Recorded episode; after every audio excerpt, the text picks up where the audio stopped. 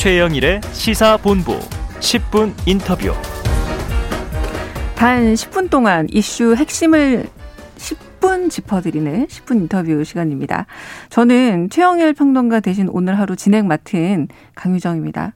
대선이 23일 앞으로 다가왔습니다. 후보 등록을 마친 각 후보들은 버스 그리고 열차를 타고 유권자들의 마음을 얻기 위해 노력을 기울이고 있고 국민의당 안철수 후보는 야권 단일화를 깜짝 제안하면서 승부수를 띄웠습니다. 본격적인 선거 운동이 임박한 현재 대선 상황 어떻게 보고 있는지 국민의힘 정미경 최고위원 모셔서 직접 말씀을 좀 들어보겠습니다. 안녕하세요. 네, 안녕하세요. 네. 많이 바쁘시죠? 네. 네. 먼저 이 질문부터 해보겠습니다. 지난 금요일 저녁에 두 번째 대선 후보 토론 열렸습니다. 1차 토론에 비해서 이제 후보들 간의 공방이 좀 더 치열해진 느낌이었는데요. 정채영 의원은 어떻게 보셨는지 그리고 각 후보들이 좀 어떻게 평가할 수 있을지 부탁드립니다. 네. 지금 사실 국민들께서 원하시는 수준의 토론이 되고 있는 것 같지는 않아 음. 보여요. 왜냐하면 너무나 이제 시간도 짧고 예를 들어서 그냥 1절을 하면 국민들은 아 2절, 3절, 4절을 원하는데 이제 3절까지는 다 아세요. 네. 그럼 더 깊은 4절하고 5절을 원하시는데 이 방송의 어떤 그 토론의 한계성 속에서 보통 막 1절만 하고 그냥 끝나버리고 막 이러잖아요. 음. 그런 느낌. 그러니까 그냥 아 우리 편 이겨라 뭐 우리 편 좋다 약간 그런 느낌으로 그냥 끝나버리는 것 같아요.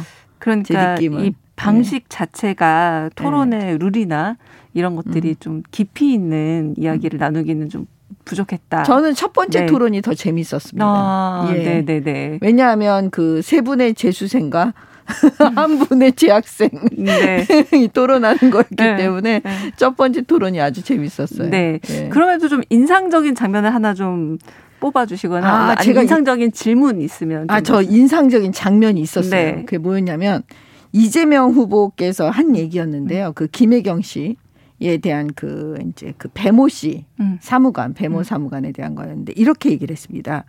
워낙 가까운 사적 관계에 있던 사람이 별정직으로 들어오다 보니 주로 공무에 관련된 일을 도와주다가 경계를 넘어서서 사적 관계 도움을 받은 것이다. 음. 이렇게 얘기를 했거든요. 그러면 첫 번째가 딱 생각이 나는 게 아니 아주 가까운 사적 관계에 있던 사람을 왜 별정직 공무원으로 시켜주죠? 음. 그러면 그 전에 최순실 씨에 대해서는 음. 그렇게 민주당이 공격을 하고 이재명 후보가 공격을 했잖아요. 음. 그분은 사적 관계에 있었던 사람이에요. 사적 관계 있는 사람이 도움했는데 그걸 가지고 완전 탄핵 사유다 그 난리를 쳤단 말이에요. 근데 보면 여기는 워낙 가까운 사람을 갖다가 별정직 공무원으로 시켜줘요. 음. 그러면 우리 국민들께서 야 이재명 후보는 그냥 가까운 사람을 아예 사적 관계에 있는 영역에 있는 사람을 그냥 공무원으로 시켜주는구나. 이거 이게 과연 옳으냐? 이런 음. 문제. 그 다음에 두 번째는 뭐냐면 그렇다면요 배모 사무관이 예를 들어서 여태까지 뭔가 한 일을 몰랐다고 그러잖아요. 김혜경 씨가 시킨 게 아니래매요. 그러면 결국 그거 다 뇌물로 상납받은 거냐? 이런 생각이 딱 드는 거예요. 만약에 시키지 않았다면 워낙 사적 관계에 있는 사람이 나 별정직 공무원 시켜줬으니까 그 대가로 어 이렇게 뭐 소고기 무슨 상납 하여튼 무슨 이런 상납을 다 한 거냐. 라는 의, 의혹 제기, 의구심이 딱 생기잖아요. 네. 이 질문에 대해서 이재명 후보는 네. 또 답을 해야 되는 상황이 벌어지는 겁니다. 네, 아무래도 이제 어제 안철수 네. 후보께서 이제 단일화 이슈를 던지다 보니 많은 음. 분들께서 이제 최고위원이시기도 하니까 궁금합니다. 이제 대선 후보 등록 기간에 국민 경선 방식에 적합도와 경쟁력을 물어서 이렇게 야권 후보 단일화를 공식 제안했습니다. 그런데 아직 국민의힘 쪽에서는 뭐 정확한 반응이라고 해야 될까요? 많은 분들이 잘 모르고 체감을 못하고 있는 것 같은데 어떨까요? 왜 이렇게 첫 번째는 지금까지 단일화 없다 라고 하고 완주하겠다라고 거듭 의사를 밝혔던 안 후보께서 왜 이런 제안을 하게 됐는지 좀 배경을 어떻게 보시는지 궁금합니다. 지금 그 최고위원들한테도 다 그러는데요. 그 단일화를 요구하시는 분들이 계속 문자를 보내세요. 음. 그러면 그 윤석열 후보이든 그다음에 안철수 후보이든 두 후보께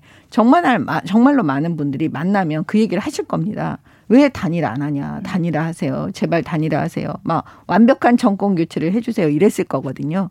그래서 그 안철수 후보가 그 압박을 엄청 많이 받아 받으셨을 거라고 저희는 지금 안 봐도 그냥 사실은 비디오처럼 보이거든요. 음. 그래서 이제 그렇기 때문에 국민의 그런 그 정권 교체에 대한 열망, 단일화에 대한 열망을 그 무시하고 넘어가지는 못했을 거다. 그 압박 때문에 네. 저는 했을 거다라고 보여집니다. 그러니까 왜 하필 어제 그러니까 후보 등록 첫날인 상황에서 이제 유튜브로 이렇게 말씀하셨단 말이에요. 그러니까 어제 왜 잔여를 했을까? 이 시점이 좀 특별한 정치적 의미가 있을까요? 아니죠. 사실은 늦었거든요. 음. 원래는 안철수 후보는 만약에 단일화를 하자고 했으면 더 일찍 했어야 된다고 저는 보여지는데 늦었습니다. 근데 지금 뭐냐면 후보 등록 전이니까 사실 그 타이밍이 이제 더 이상 늦지 않게 가겠다라고 생각하고 한 게 아닌가 저는 그냥 그렇게 봅니다. 음. 그래서 그 윤석열 후보가 여선, 여론조사 경선 방식을 좀 음. 아쉬운 점이 있다라고 표현했는데 이 말을 좀 어떻게 해석하시나요? 그 윤석열 후보는 늘 얘기를 했어요. 뭐냐면 그냥 자기한테 본인한테 맡겨달라. 음. 그리고 우리는 통큰 단일화. 음. 그 다음에 그 10분 만에 다 할 수도 있다. 음. 음. 어, trust 이 신뢰 관계만 음. 되면 다 10분 만에 할 수 있다. 저는 이게 윤석열 후보의 어떤 기질 안에서 나오는 거라고 보거든요. 왜냐하면 국민들께서 이 단일화 가지고 막 지지부진하게 싸우는 모습이 사실 안 좋을 수 있잖아요. 우리는 정권 교체라는 큰 대의 명분을 위해서 그 나 윤석열과 안철수는 함께 간다. 이런 걸 보여주고 싶으시니까 제가 볼 때는 그렇게 반응하신 것 같습니다. 아, 그러니까 국민 경성 방식을 음. 받아서 오케이 이렇게 딱 가는 것보다 통큰 단위라는 조금 그런 다른 색깔인 듯한데 그럼 통큰 단위라라는 건 좀 어떻게 오늘 권영세 선대본부장께서도 언급을 하셨단 말이에요. 이게 약간 수사하다 보니까 이 통큰 단위라라는 개념을 어떻게 좀 이해하면 될까요? 결국은 그 우리가 그 전에도 윤석열 후보께서 언급하신 게 있는데요. DJP 연합을 음. 얘기하셨잖아요. 음. 그러니까 결국은 뭐냐면 그 안철수와 윤석열은 함께 간다. 음. 공동해서 음. 우리는 연합해서 같이 간다라는 의미를 말씀하시는 것 같아요. DJ 그러니까 그런, 연합. 예. 네, 네. 그래서 그 10분으로 할 수 있다라고 말씀 많이 하지만 뭐 성일정 의원께서는 음. 뭐 2, 3분 안 해도 된다. 이렇게 말씀을 또이 네. 방송에서 지난주 금요일 날 말씀하셨단 말이에요. 조금 과감하게 그 가능성에 대해서 좀 어떻게 보시는지와 함께 정책호 의원님이 생각하시는 좀 가장 훌륭한 단일화 방식은 어떤 거라고 생각하시는지. 네. 사실은 그 단일화 방식이요. 가장 좋고 가장 나쁘고로 사실 말할 수는 없어요. 음. 왜냐하면 각자 다 입장이 처해 있고 그다음에 100이면 100사람의 단일화 방식이 틀리기 때문에요. 근데 저는 사실은 뭐냐면 그 공동정부를 구성해서 함께 가는 거 그게 제일 맞는데 음. 그건 결국 그 방법이 없어서가 아니고 결단의 문제이기 때문에 저는 윤석열 후보께서 본인이 말씀하신 거 있잖아요. 통큰 단일화 그 다음에 그 이건 결단의 문제라고 결국 말씀하신 거거든요. 네. 그렇기 때문에 결국 그 방식대로 가지 않겠느냐 저는 그렇게 봅니다. 그, 그러니까 많은 분들이 이제 음. 이 통큰 단일화에서 이제 안철수 후보가 좀 양보하기를 원한다라고 많이 해석을 하세요. 이제 그렇다면 지금 이미 방식은 던졌기 때문에 어, 경선 방식으로 하자, 국민 경선 방식으로 그리고 그 이후엔 약간 지금으로서는 별 대안이 없는 것 같다라고 말하고 있는 상황에서 많은 분들이 좀 쉽지 않을 것 같다라고 예상을 하고 있거든요. 이제 최고위원께서 어떻게 보시나요? 제가 볼 때는 쉽지 않을 것 같다라는 건 민주당의 희망사항일 것 아, 같아요. 네네. 민주당은 무조건 안철수 음. 그 후보가 계속 완주하기를 바라잖아요. 이 상황에서 그러니까 계속 안 될 것 같다, 쉽지 않을 것 음. 같다 이렇게 생각하는 거죠. 본인의 희망사항을. 그런 방식으로 표현하는 것 같은데 저는 이번에 안 철수 후보가 단일화를 제시했다는 거는 결국은 뭐냐면 민주당이 아니고 지금까지 우리가 얘기했던 야권 단일화. 그러니까 국민의 여망을 안철수 후보가 마음에 화답했다. 그 표현을 화답했다 국민들께 정권 교체를 원하는 국민들께 저는 그거는 이제 밝혀주셨다고 봐요. 그러면 민주당으로서는 이 대목에서 계속 아 그거 안 받을 거다 국민의힘이 안 받을 거다 그다음에 이거 단일화가 어려울 거다 계속 이 얘기하는 거 말고는 사실 민주당이 할 수 있는 방법이 없거든요. 아 그것도 좀 예측 가능했다라는 네, 네. 말씀을 드리는데 네. 그러면 이제 그래도 모든 게 밥도 따뜻한 밥이 음. 맛있고 음. 데드라인이라는 게 있지 않습니까? 이 단일화에 대한 데드라인을 좀 언제가 가장 좋다고 생각하시는지 투표용지 인쇄 들어가면 뭐 색깔을 바꾼다 뭐 이런 얘기들 있지만 그게 좀 효과가 떨어지지 않을까라는 생각도 있거든요. 저는 그 인쇄 들어가기 전에 28일인가요? 27일 네. 전에 네네. 예, 그 전에 하면 좀 좋을 것 같습니다. 그 전에 예. 이제 그러니까. 인쇄가 들어가기 전까지만 네. 되면 그래도 그 통 큰 단일화가 탁 음. 나왔을 때 그다음에 네. 국민들께서 다 투명하게 보셔야 되는 거고요. 음. 그랬을 때 단일화 효과가 제일 크지 않을까. 가장 효과적인 예. 데드라인은 예, 예. 그때가 될 거다. 네. 만약에요, 그 계속해서 여론조사를 어, 주장하신다면 그 국민의힘 내부에서는 여론조사 방식 받아줄 수 있는 의향은 있으신지? 그것도 아까 제가 말씀드렸는데 지금 다 말을 아껴야 되는 상황이니까 음. 왜냐하면 방식이 다 틀리기 때문에 음. 그 윤석열 후보 원래는 이건 후보의 결단의 문제거든요. 음. 그러니까 후보께서 얘기를 하셨기 때문에 음. 그 부분에 대해서 우리는 이제 믿고 음. 예 기다린다라는 입장이지 않을까요? 조율을 예. 맞춰서 그 예, 부분에 예, 대한 예. 얘기는 좀 왜냐하면 지금 각자의 네. 목소리가 다 나와버리면 네. 이게 지금 어디로 저기 귀결될 수가 없는 거 없는 문제이기 때문에 네. 결국은 후보께서 결단하실 수 있는 그 부분이 남아 있다. 저는 그렇게 봅니다. 네. 지난 주말 윤석열 후보가 이제 열정 열차 타고 호남 유권자들을 만났습니다. 호남 유권자들에게 후보 손글씨 채로 편지도 보냈었어요. 그래서 호남 지지율 20% 달성하겠다라고 이제 공을 들이고 있는데 그 효과가 좀 보이나요? 저희가 이제 좀 말씀드리긴 좀 그런데 내부 그거는 말씀 못 드리니까 저희 그 효과가 있어요 일단 음. 지금 현재의 느낌에 근데 문제는 뭐냐면 이제 그게 현재 그 이제 막 그 투표장에 갔을 때 과연 그런 효과가 그대로 지금 우리가 예측하는 그대로 나타날지 그건 음. 모르잖아요. 음.